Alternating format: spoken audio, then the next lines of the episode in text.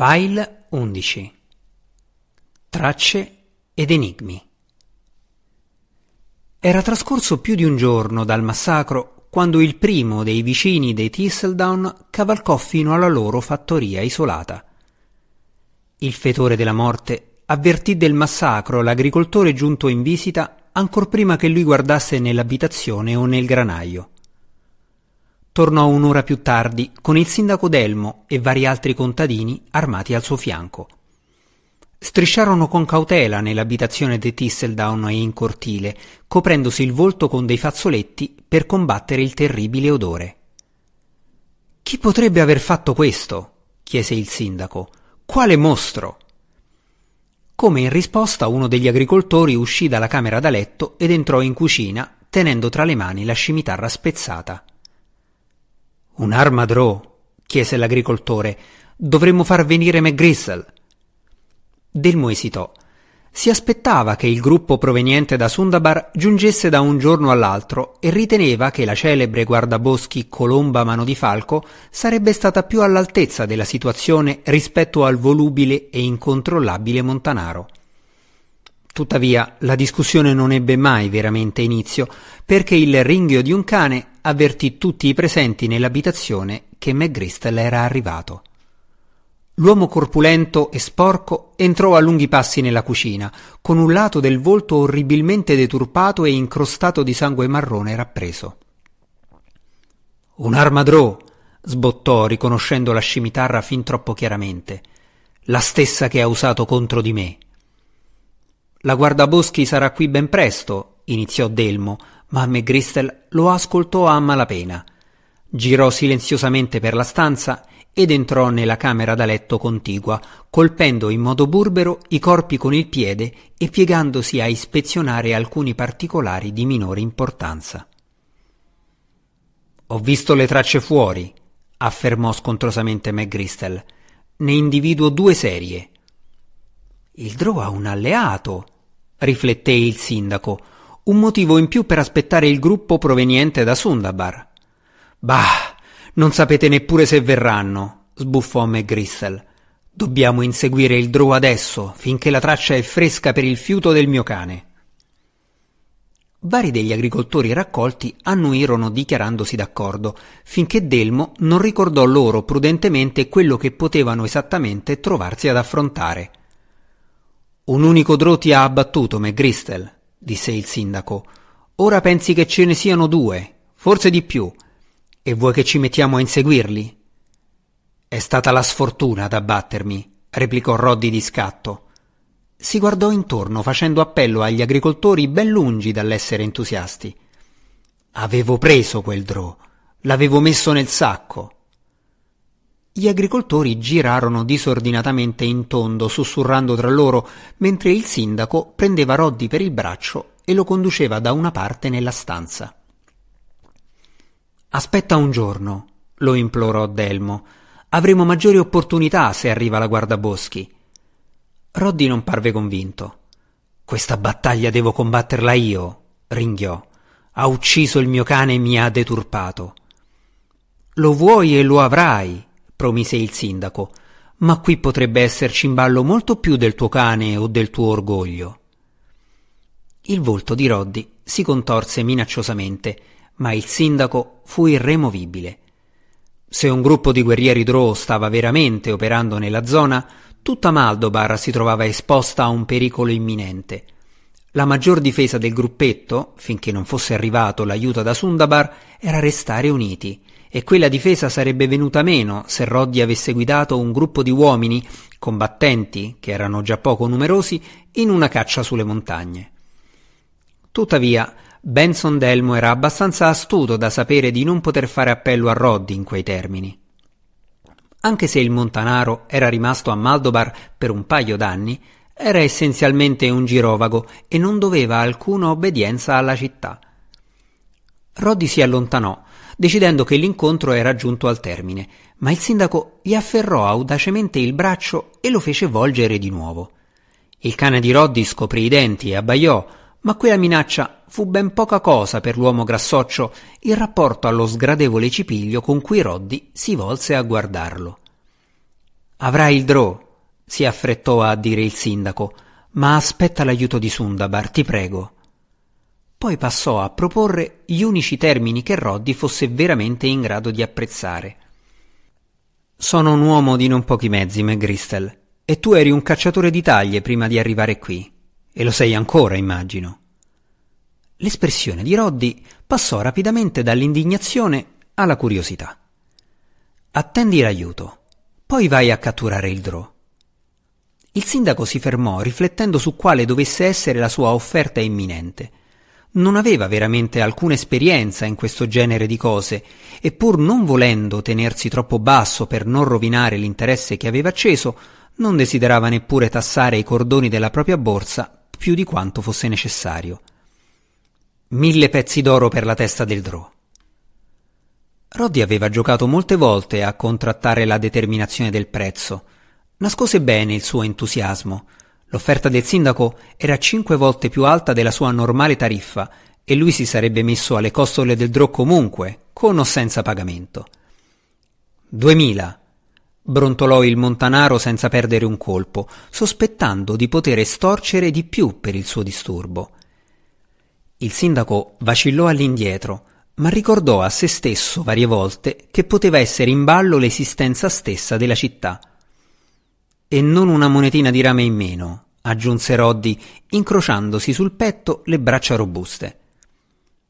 Aspetta, signora Mano di Falco, disse mitemente Delmo, e avrai i tuoi duemila. Per tutta la notte Lagerbottoms seguì la traccia del drò ferito, L'enorme gigante delle colline non era ancora sicuro di quel che provava per la morte di Ulgulu e Kemfana, i padroni non invitati che si erano impossessati della sua tana e della sua vita. Benché Lagerbottoms temesse qualsiasi nemico in grado di sconfiggere quei due, il gigante sapeva che il Drò era gravemente ferito.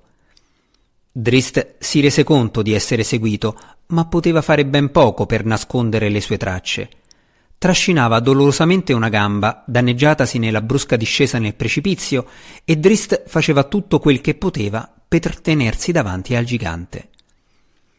Quando giunse l'alba luminosa e chiara, Drist capì che il suo svantaggio era aumentato.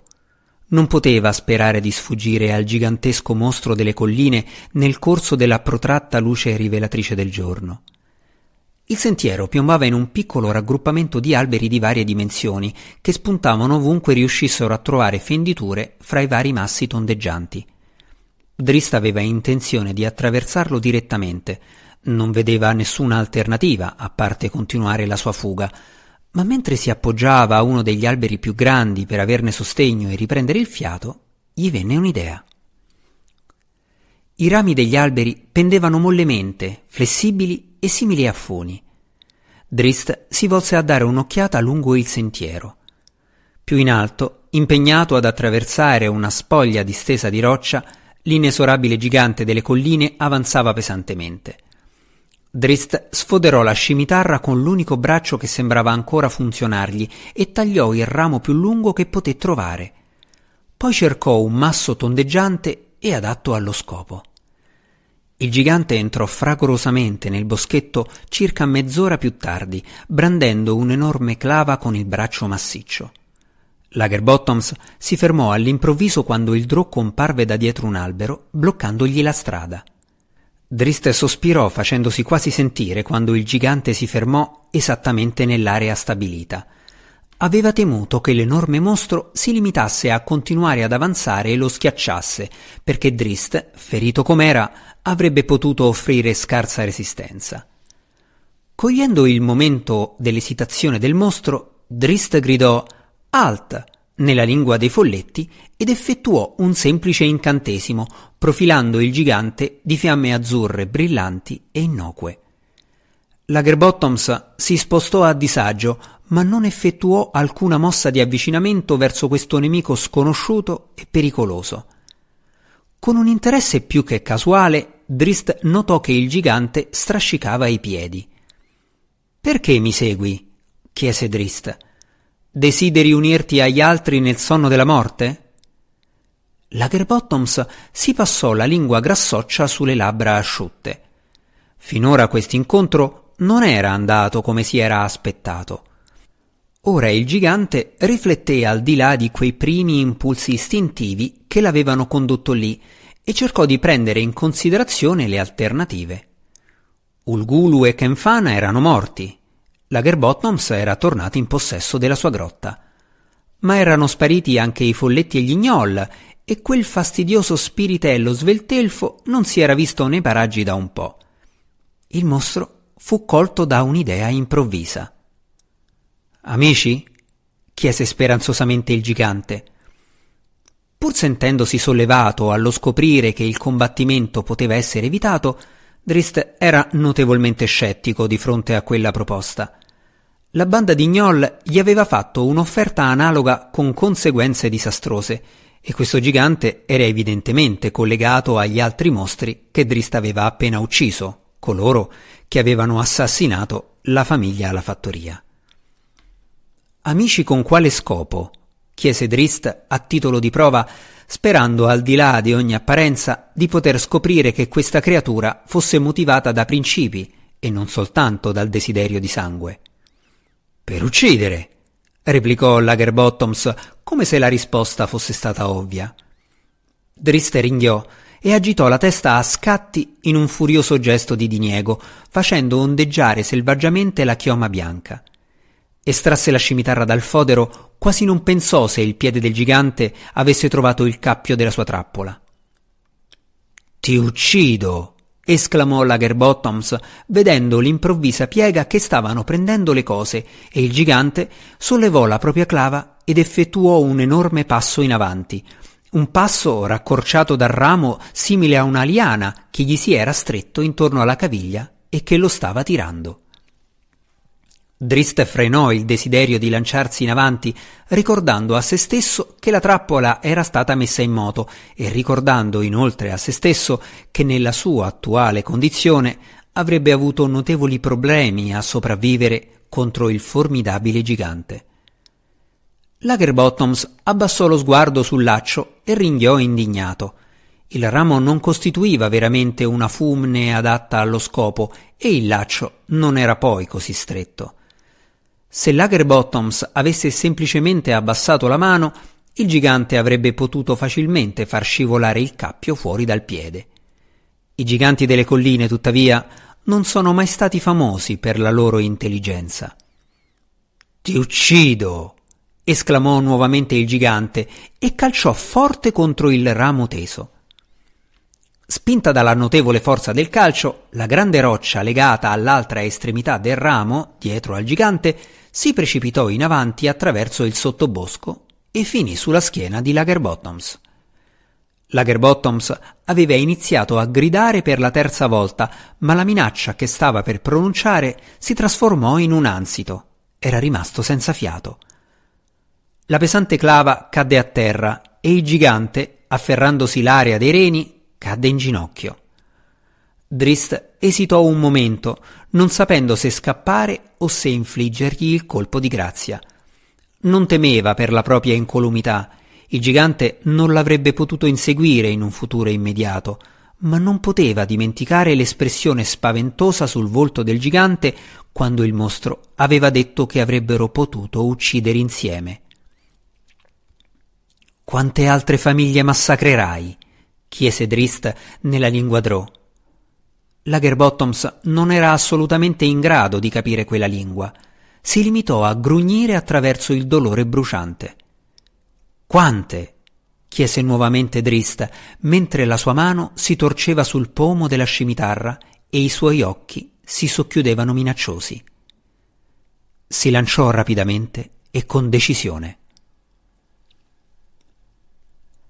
Con assoluto sollievo da parte di Benson Delmo, il gruppo da Sundabar, Colomba Mano di Falco, i suoi tre compagni guerrieri e Cruccio il saggio nano, giunsero più tardi nel corso di quella stessa giornata. Il sindaco offrì al gruppo cibo e riposo, ma non appena Colomba seppe del massacro della famiglia Thistledown, lei e i suoi compagni partirono direttamente, seguiti dappresso dal sindaco, da Roddy McGristel e da vari contadini curiosi.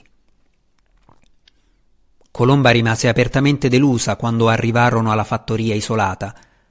Un centinaio di serie di tracce confondevano indizi cruciali e molti degli oggetti presenti nell'abitazione, perfino i corpi, erano stati toccati e spostati. Tuttavia Colomba e i suoi esperti compagni agirono metodicamente, cercando di decifrare quel che potevano da quella scena raccapricciante.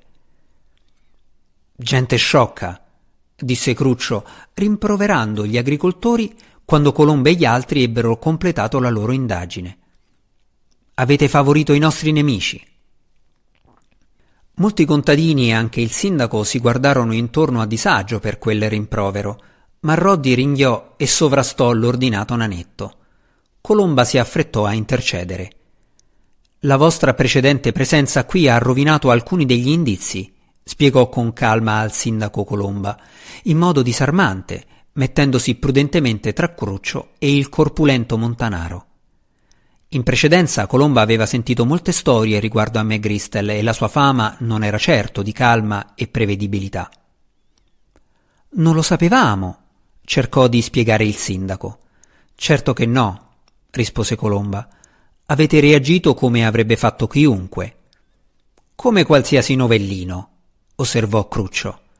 Chiudi il becco, ringhiò McGristel e lo stesso fece il suo cane. State calmo, buon uomo, gli ordinò Colomba. Abbiamo troppi nemici al di là della città per aver bisogno di averne altri anche all'interno. Novellino? le abbaiò contro McGristel. Ho braccato un centinaio di uomini e so abbastanza su questo maledetto Drò per trovarlo. Siamo certi che sia stato il Drò? Chiese Colomba che francamente ne dubitava. A un cenno del capo da parte di Roddy un agricoltore in piedi sul lato della stanza mostrò la scimitarra spezzata. Un armadrò, disse Roddy aspramente, indicando il suo volto ferito. L'ho vista da vicino. Un'occhiata alla ferita irregolare del montanaro rivelò a Colomba che non era stata la scimitarra affilata a provocarla, ma la guardiaboschi gli concesse quel punto, non vedendo alcun vantaggio in ulteriori discussioni. E trucchi drò, insistette Roddy. Le impronte di stivali corrispondono a quelle rilevate nei pressi della macchia di mirtilli dove abbiamo visto il drò. Lo sguardo di Colomba portò gli occhi di tutti verso il granaio. Quella porta è stata rotta da un essere possente, osservò, e la donna più giovane all'interno non è stata uccisa da un elfo scuro. Roddy rimase imperterrito. Il drò ha con sé un animale, insistette una grande pantera nera, un maledetto felino enorme. Colomba conservò i propri sospetti. Non aveva visto orme che corrispondessero alle zampe di una pantera e il modo in cui era stata divorata una parte della donna, ossa e tutto, non corrispondeva a ciò che lei sapeva sui grandi felini. Tuttavia tenne per sé i propri pensieri, rendendosi conto che il burbero montanaro non voleva che alcun mistero offuscasse le conclusioni che aveva già tratto. Ora, se ne avete avuto abbastanza di questo luogo, mettiamoci a seguire la pista, tuonò Roddy. Il mio cane ha fiutato una traccia e il Drò ha già un vantaggio sufficientemente elevato. Colomba lanciò uno sguardo preoccupato al sindaco che si volse dall'altra parte, imbarazzato sotto al suo sguardo penetrante. Roddy McGristel verrà con voi, spiegò Delmo, a malapena in grado di pronunciare le parole e desiderando non aver stipulato con Roddy quel patto ispirato dalle emozioni. Vedendo l'imperturbabilità della guardaboschi e del suo gruppo, così drasticamente diversi dall'ira violenta di Roddy, ora il sindaco pensava fosse meglio che Colomba e i suoi compagni si occupassero della situazione a modo loro. Ma un patto era un patto. Sarà l'unico di Maldobar a unirsi al vostro gruppo, continuò Delmo. È un esperto cacciatore e conosce questa zona meglio di chiunque altro. Ancora una volta Colomba, con sconcerto di Cruccio, fece anche quella concessione. Il giorno sta declinando rapidamente, disse Colomba. Poi aggiunse esplicitamente rivolta a McGristel. Partiremo alle prime luci del giorno. Il Drò ha un vantaggio già fin troppo grosso, protestò Roddy. Dovremmo inseguirlo ora. Voi date per scontato che il drò stia fuggendo, rispose Colomba ancora una volta con calma, ma questa volta con una severa incisività nella voce. Quanti uomini morti hanno ipotizzato lo stesso dei propri nemici?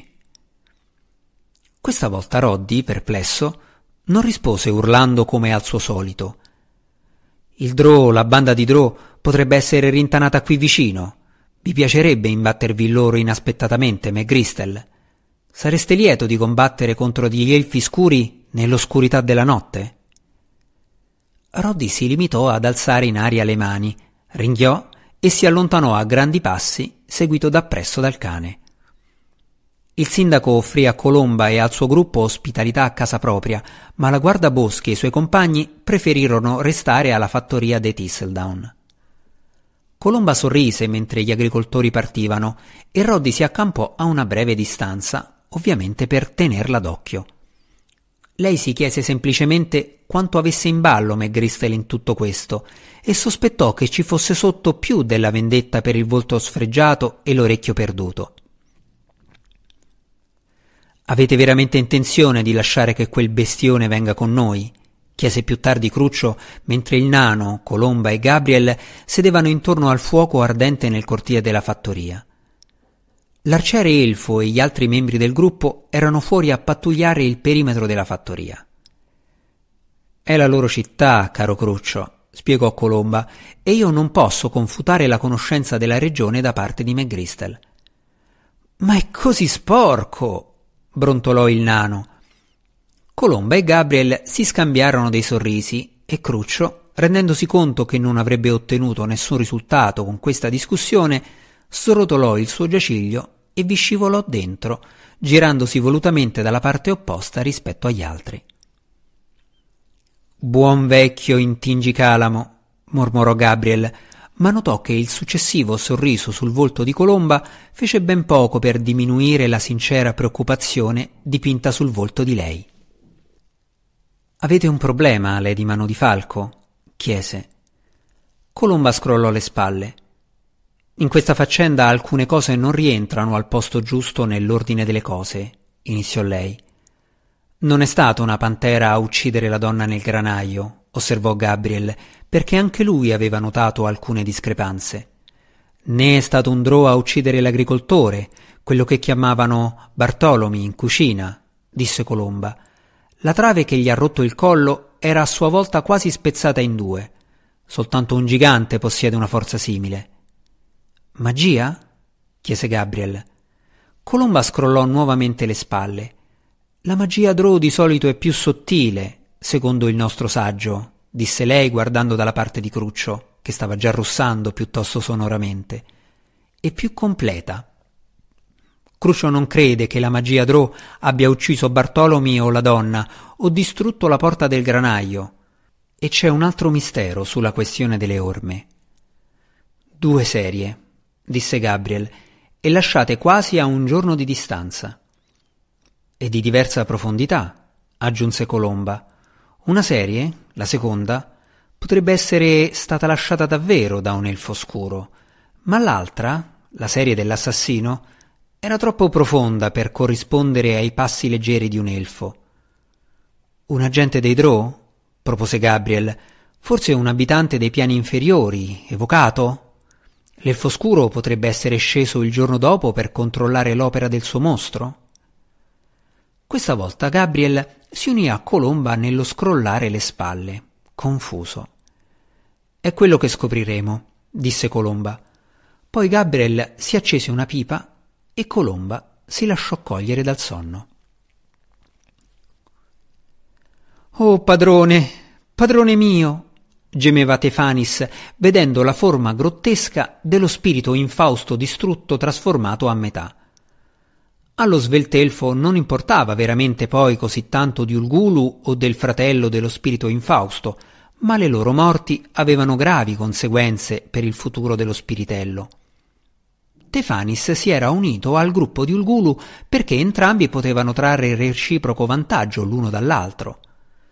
Prima che arrivasse lo spirito infausto, lo spiritello aveva trascorso i suoi giorni in solitudine, rubando ogni qualvolta poteva dai villaggi vicini. Se l'era cavata bene da solo, ma la sua vita era stata un'esistenza solitaria e priva d'avvenimenti eccitanti. Ulgulu aveva cambiato tutto questo. L'esercito dello spirito infausto offriva protezione e compagnia, e Ulgulu, che tramava in continuazione nuove subdole uccisioni, aveva assegnato a Tefanis un numero infinito di missioni importanti. Ora lo sveltelfo doveva abbandonare quella esistenza perché Ulgulu era morto e Kenfana era morto e Tefanis non poteva fare nulla per modificare quei semplici dati di fatto. E Lagerbottoms? si chiese improvvisamente lo sveltelfo. Pensò che il gigante delle colline, l'unico membro della tana che mancava all'appello, potesse rivelarsi un ottimo compagno. Tefanis vide con sufficiente chiarezza le tracce del gigante che si dirigevano lontano dall'aria della grotta e fuori, nel più profondo delle montagne. Batté le mani eccitato, forse un centinaio di volte nel secondo successivo, poi partì schizzando via per trovare un nuovo amico. Lontano, su, sulle montagne, Dristo Urden guardò dall'alto per l'ultima volta le luci di Maldobar. Da quando era sceso dalle alte vette dopo il suo sgradevole incontro con la moffetta, il Drò aveva trovato un mondo di ferocia quasi uguale a quello del reame oscuro che si era lasciato alle spalle. Tutte le speranze che Drist aveva formulato nei giorni trascorsi a osservare la famiglia di agricoltori ormai erano per lui perdute sepolte sotto al peso del rimorso e delle orribili immagini della carneficina che lui sapeva l'avrebbero ossessionato per sempre. Il dolore fisico del Drò era un po' diminuito, ora poteva respirare in modo completo, anche se lo sforzo gli provocava un dolore penosamente acuto, e i tagli sulle braccia e le gambe si erano rimarginati. Sarebbe sopravvissuto, Guardando dall'alto Maldobar, un altro luogo che non avrebbe mai potuto considerare casa sua, Drist si chiese se non fosse meglio così.